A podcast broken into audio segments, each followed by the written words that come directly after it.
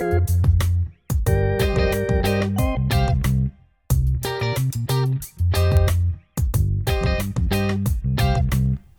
and welcome to episode 55 of the Atlanta Man Podcast.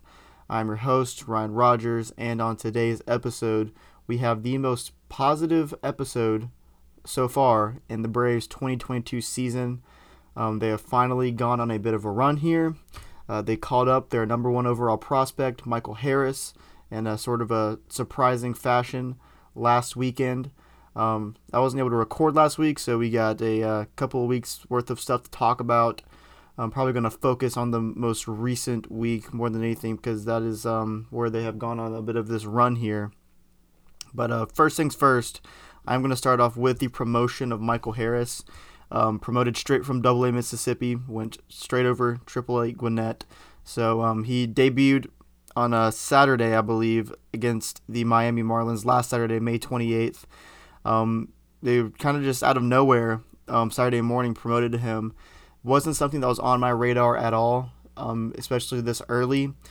He does fit the bill for some of the needs the Braves have. He is a very, very good defensive um, prospect in center field. He has a left-handed bat, which is something the Braves need. Um, kind of an underrated thing in this Braves season is that as Eddie Rosario has been down for you know the past month or so now, and it's going to be out for quite some more time. Um, the Braves' only true left-handed bat in the lineup is Matt Olson.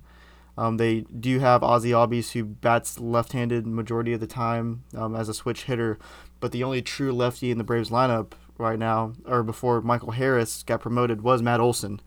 So kind of a thing that hasn't really been discussed as much as it usually sh- should be, I guess you could say, when you lose a, a lefty bat out of your lineup.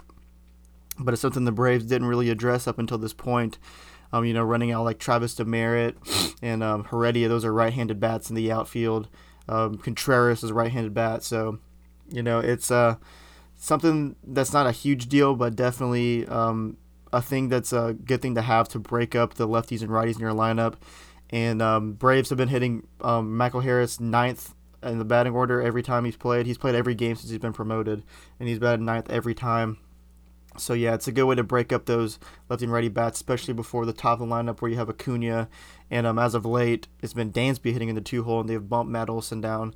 He's been hitting four, five, and six. They've been kind of shaking up the lineup a good bit, and um, Olson batting later in the lineup is a thing that I don't expect to happen, you know, a ton more. Um, to be a theme throughout the entire season. Probably just something that's kind of sparked the lineup, and it's um I, I guess you could say I guess you could say it's worked because the Braves offense has been performing reasonably well lately. Um, but yeah, definitely a, a, promotion that I wasn't seeing coming. I thought there was a chance that he could be in the big leagues later in the year. I thought they were going to give him a good amount of time at AAA, but he had been doing very well in uh, AA this year. Had an 878 OPS with the team in Mississippi. So definitely not a complete stunner that he got uh, promoted straight to the big leagues, but a surprise to be sure, but a welcome one. And um, he's performed reasonably well. Reasonably well, I, I would say. Um, he hasn't been lighting the world on fire or anything, but um, up until this last game against Colorado, he had a five-game hitting streak. Uh, he was batting 300 coming into today. He didn't get a hit today, but still, he's been playing good defense in center. He's been a respectable bat at the bottom of the lineup, and you don't need him to be, you know, a like you just need him, even if he's a slightly below average hitter, that's perfectly fine. If he's going to play good defense and he's going to be batting ninth, you know, if him just him having a decent on base clip would be huge for the Braves in front of Acuna and um, just the top of the lineup with Riley, the way he's been hitting. Dansby's still been going pretty good too. So yeah, if he can just get on base at a decent clip, I think um, that'll do wonders for this Braves lineup. And obviously, he's already made a few really really nice plays. He's very good defensively in center field. Um, uh, last thing about just the promotion as a as a whole and the yeah the the the, had, the last thing that has to do with anything with the promotion I should say is the Braves farm system now with uh, guys like Harris and Spencer Strider too, who we'll talk about a little bit later. Um, with them coming up to the big leagues and graduating here soon out of being prospects, the Braves have one of the worst farm systems in baseball now. Um, that's what happens when you're a good baseball team at the major league level and you've promoted all your guys. Um, but yeah, it is worth mentioning that the Braves prospect capital has been stretched thin between the Matt Olson trade and now just promoting guys, which is a good thing. Uh, don't get me wrong; it's a good thing these guys are getting promoted. But um, you know, a thing that used to be a huge strength for the Braves. Granted, they were a bad baseball team at the major league level. Um, I, I think they're starting to feel the sanct- the sanctions that were set down on them in 2017 over the copy stuff and all the, you know, international prospect or international signing um, restrictions that were put upon the franchise.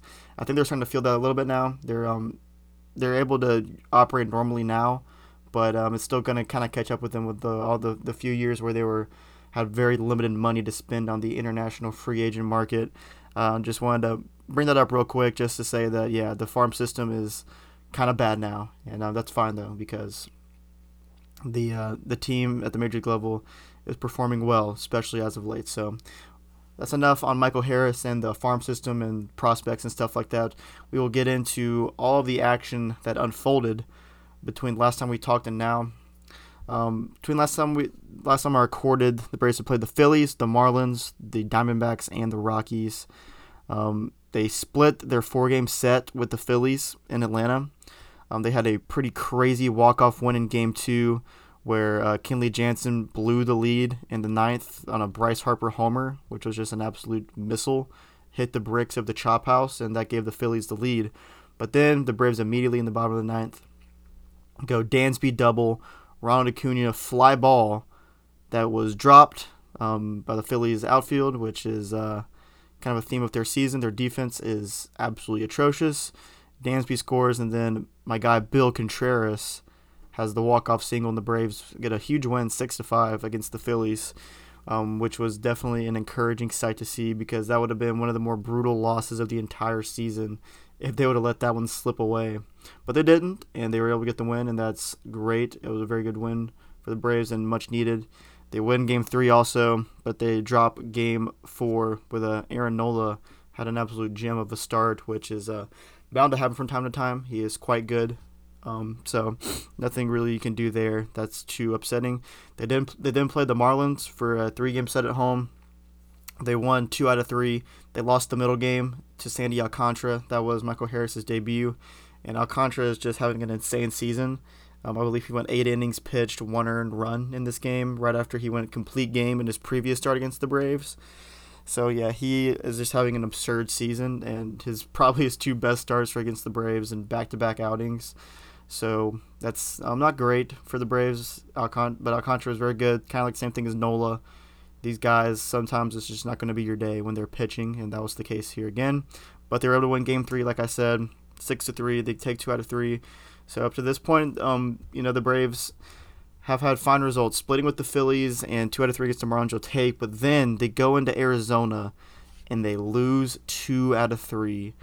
Um, they lost game one, six to two. Spencer Strider made his first start of the season, which was um, an encouraging sign that they're finally putting him in the rotation.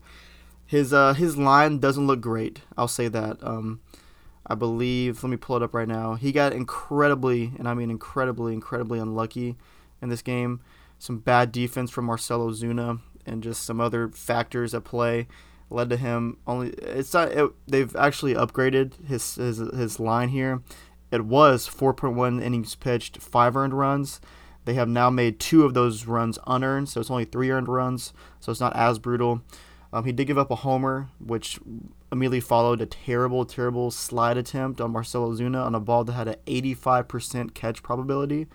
Um, Ozuna is terrible in left field. Not that you didn't know that already, but um, in this Diamondback series, he really really flexed his muscles of how bad he is in the outfield. Um, but still, seven strikeouts over four point innings for Strider. He was he looked fine in my opinion. I think he actually looked better in this start than he did in his start in Colorado, where he went five innings pitched, one earned run, because he walked five guys in Colorado and he got lucky himself. So I guess things even out at the end of the day for Strider. But yeah, definitely a uh, weird start for him and not a great way to make his first ever big league start, but still some encouraging signs from him. Uh, game two was the doozy of this series. The Braves lost eight to seven in extra innings. Um, pretty heartbreaking stuff in this one. Kenley Jansen, who has been very, very shaky as of late, gives up the lead in the ninth. Will Smith also gives up an earned run in this one. After Charlie Morton had yet another mediocre outing, he would have another mediocre outing against the Rockies later on in the week. But yeah, Will Smith gives up a run in the eighth. Kenley gives up a run in the ninth. The Braves blow a four-run lead. I believe they led six to two in this game, and they end up losing it eight to seven. Um, very similar to that loss they had against the Brewers a couple weeks ago on the road, where you know, they gave up the walk-off homer to Keston Hiura. wasn't a walk-off homer, but you know they were able to go up in extra innings and uh, get the ghost runner across. But the Diamondbacks do tie it with their ghost runner, and then they get the walk-off of their own against Jackson Stephens, who uh, gives up the two runs. Neither of them were earned. Um, kind of a, just a bad situation because the ghost runner, things get tricky. But yeah, Kenley wasn't good in this game. Um, gave up with the Ghost Runner in one of the games in Colorado, and also gave up a uh, homer in Game Four in Colorado. But they were to hang on. We'll get into that in a second. But Kenley has been very, very shaky as of late, which is not what you want because Will Smith has also been really bad. Um, I'll just go over their numbers quickly here just to kind of portray their season so far. I'll start with Will Smith. Um, 23 games for Will Smith, 23 appearances, 20.2 innings, a 4.35 ERA, 21 strikeouts, which is fine. Um, technically, he's above average according to ERA plus, but he has a 6.14 FIP, which is not not good at all. And that's what happens when your um, home runs per nine is 2.2, which is high. Uh, his walks his walks are pretty high too, 5.2 per nine innings, which isn't great. Um, so yeah, well, he's striking out guys at a decent clip still over um, 9Ks per uh, nine innings, which is good. But um, yeah, it's he's not having an ideal start to the season at all.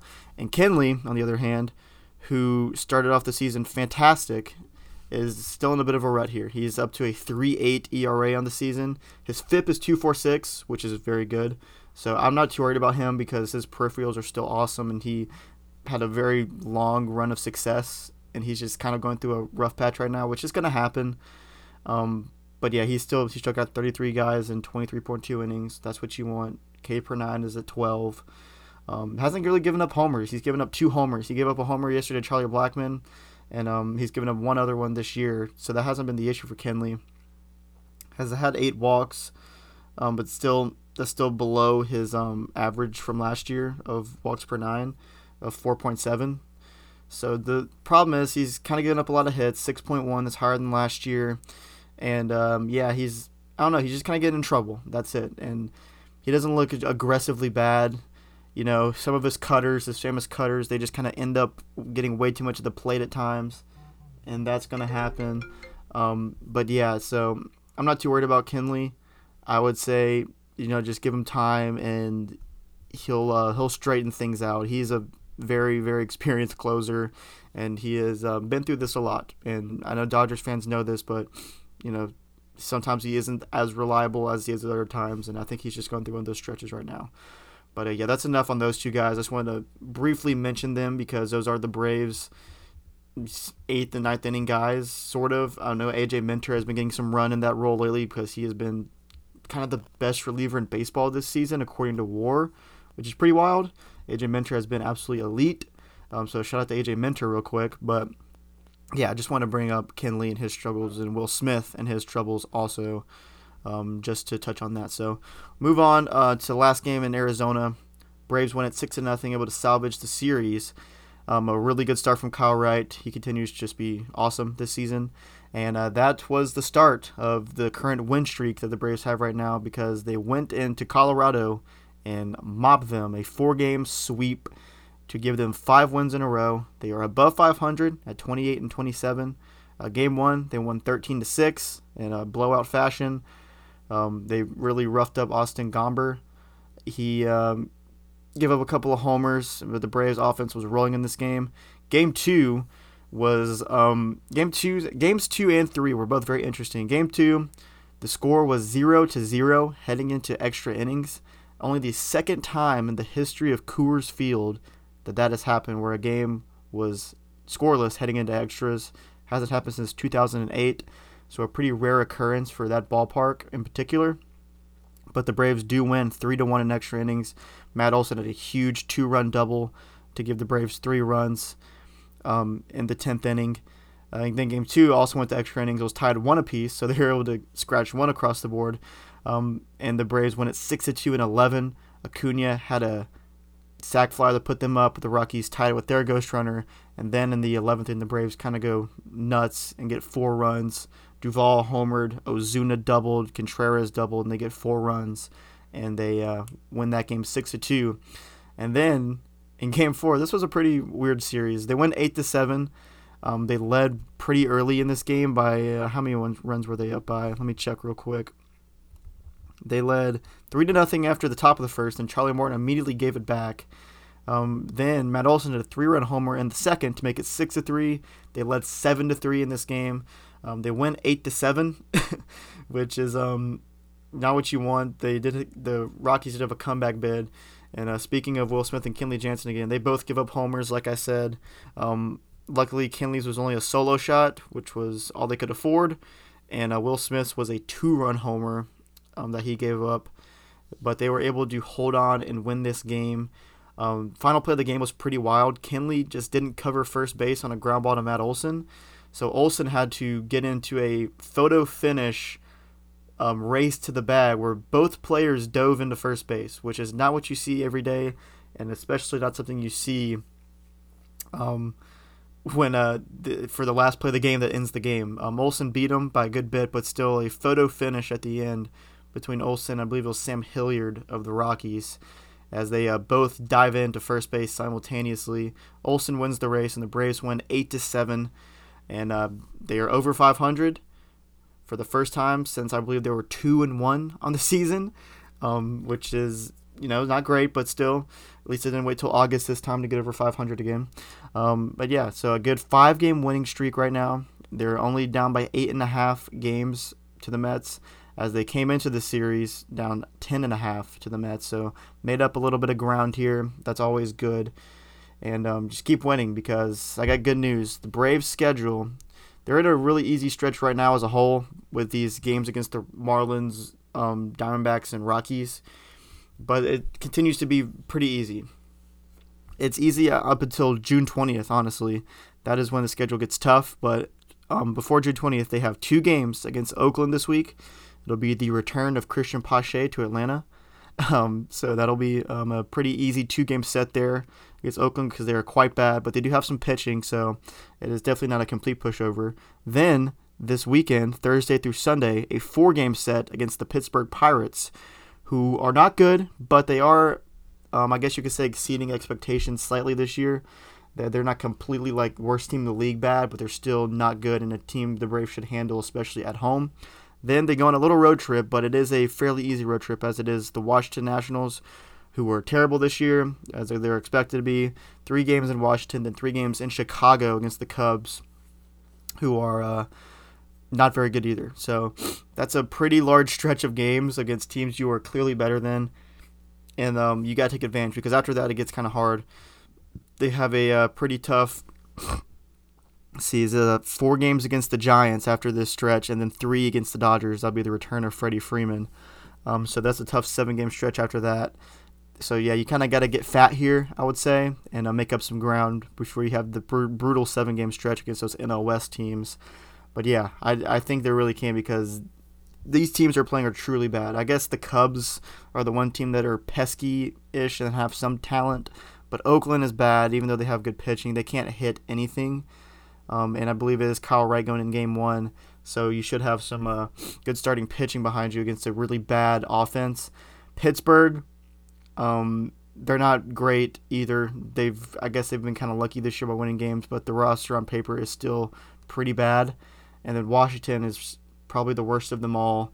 And then the Cubs, like I said, they have some talent, but still the Braves are clearly better than the Chicago Cubs.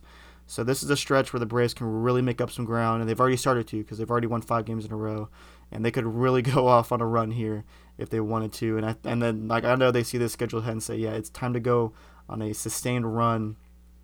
If you let's see how many how many games are in the stretch? There's six, 10, 12 game stretch. Like go nine and three here. Go nine and three. Go ten and two, At the very least, you gotta go like seven and five, eight and four, obviously, which I think that's kind of the minimum here. But go on a run here, and you could really, really make up some ground early here in June and put a dent in this lead. As uh, the Braves are undefeated in June right now, they're five and zero, and they have a chance to really, really have a good June with this schedule. So yeah, pretty exciting stuff. Most excited I've been about the Braves all year because they've actually given us something to be excited about with uh, five wins in a row. Great stuff from the Braves. Very proud of you guys. And um, yeah, shout out to Ron Acuna. He's been raking. He had a huge homer yesterday. Uh, Rocket. Uh, Matt Olson had a big homer. He's hitting. Austin Riley's hitting. The bats are waking up. The pitching, um, I'm not going to take too much away from the pitching because it is Coors Field. And so whatever, uh, yeah, like for Kenley and Will Smith, you get a pass. Ian Anderson gets a pass. Charlie Morton gets a pass. It's Coors Field, whatever. You're back home. Let's win some games. Let's catch the Mets. And that's all I got for you in this episode. So if you made it this far listening, I really, really appreciate it. And I will see you in the next one.